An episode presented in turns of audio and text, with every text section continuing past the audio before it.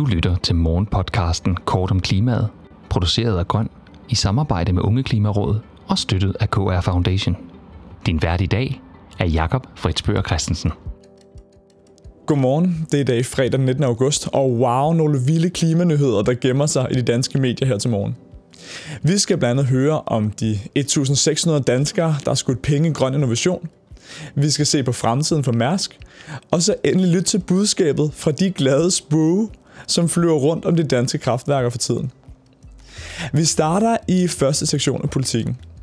Coop Klimafunding er navnet på en crowdfunding hjemmeside, som den medlemsejede supermarkedskæde driver, og det lader til at være en stor succes. På Coop Klimafunding er over 1.500 private danskere gået ind og skudt 4,5 millioner kroner i grøn innovation hos 100 forskellige virksomheder. Paret Tobias og Sabine, som driver virksomheden Contemporary, er blandt dem, som søger om penge på platformen. I sidste runde fik de 34.000 kroner til at finde en god metode til afskalning af danske ærter og hestebønder, for at kunne fremstille økologisk nordisk tempe, som er plantebaseret og meget proteinrig. Og i år søger de 50.000 kroner for at få hjælp til at udbrede deres bønnesovs, som i dag kun er på nogle få Michelin-restauranter. Hvis man vil blive inspireret af, hvor mange grønne startups der er i Danmark, så kan man gå ind og browse rundt mellem alt fra jordbrugere, der vil forbedre deres jordkvalitet med en særlig svampekombination, til en producent, der vil sætte solceller op i Afrika til tørring af cashewnødder, eller investeringer i tiny houses. Der er snart deadline på at få nye initiativer på platformen, og mens Coop som organisation hverken bliver rigere og heller ikke en mere bæredygtig af crowdfundingen, så er det virkelig god energi for de 1600 danskere, som selv er gået ind og givet penge for at præge den grønne omstilling. I udsendelsens midterste segment er der altid et valgfrit tema, og i dag er det teknologinyt. Mærsk-selskabet Stillstrom har nemlig kastet sig ud i et samarbejde med havnen i Aberdeen for at afprøve et vildt koncept – når store containerskibe ligger i standby uden for havnen og venter på indsejl, så ligger de nemlig bare og brummer og udleder CO2, da langt hovedparten af Mærskes skibe stadig sejler på fossile brændsler. Selvom standby-situationen langt fra er Mærskes største udledningsproblem, så skal der også gøres noget ved det, hvis de vil nå deres egen målsætning om at blive klimaneutral i 2040. Uden for havnen i Aberdeen skal derfor nu opsættes nogle store ladestationer, som er direkte forbundet til havvindemølleparkerne i området. Og dermed kan Mærske skibe sejle hen og blive koblet på vindenergien, i stedet for at ligge og brænde olie af. I favoritsegmentet Nyheder, der er gået der radaren, skriver Energiwatch, at de danske kraftværker spænder guld for at fyre for fuglene. Kraftværkerne producerer meget af vores elektricitet ved at brænde træ, kul og gas af, men når de gør det, er det faktisk kun 40% af energien, der bliver omsat til elektricitet. Resten ender som varme. Derfor plejer man om sommeren at skrue ned og basere mere af vores elproduktion på grønne energikilder som vindmøller og solceller, som bare producerer el, og ikke også en masse varme, som er totalt unødvendig i de hede sommermåneder.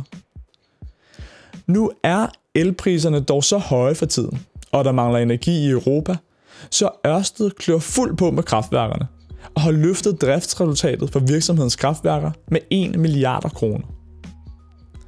Nyheden er interessant, for det har ellers altid været en fordel for os, at vi har haft varme og elproduktion slået sammen i de såkaldte kraftvarmeværker.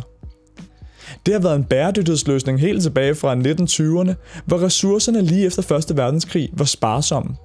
Og det gav god mening at udnytte al den varme, der blev frigivet, når man eksempelvis fyrede kul af. I Danmark har det siden været en del af vores bæredygtige infrastruktur, som vi har satset på.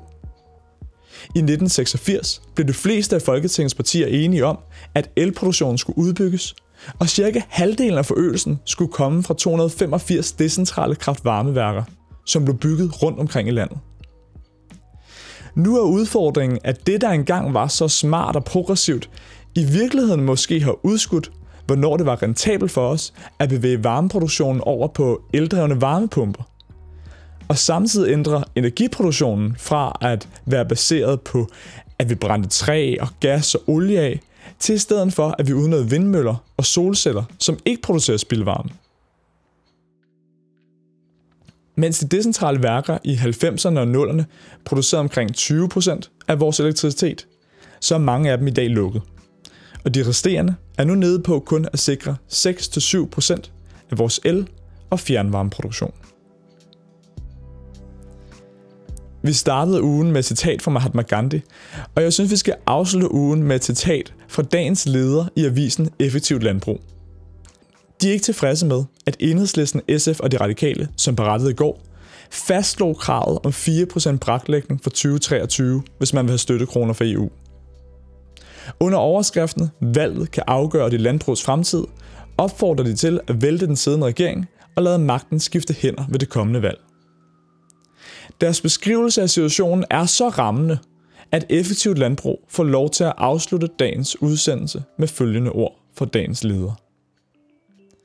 Den politiske retning kan man være enig eller uenig i, og man kan vælge at acceptere, at fremtiden byder på klimaafgifter, kvælstofrestriktioner, grønne skatter og energipriser ude af kontrol og belagt med afgifter, som ingen sammenlignelige lande har. Fordi man synes, det er helt rimeligt og til at betale. Man kan også vælge at bakke op om, at politikerne ved lov kræver fødevareproduktionen beskåret gennem yderligere restriktioner og brakordninger. Måske fordi man ønsker klimahandling over alt andet. Det er sådan set op til en selv, hvor man står. Tak fordi du lyttede med til Kort om Klimaet. Vi er her igen mandag morgen kl. 8.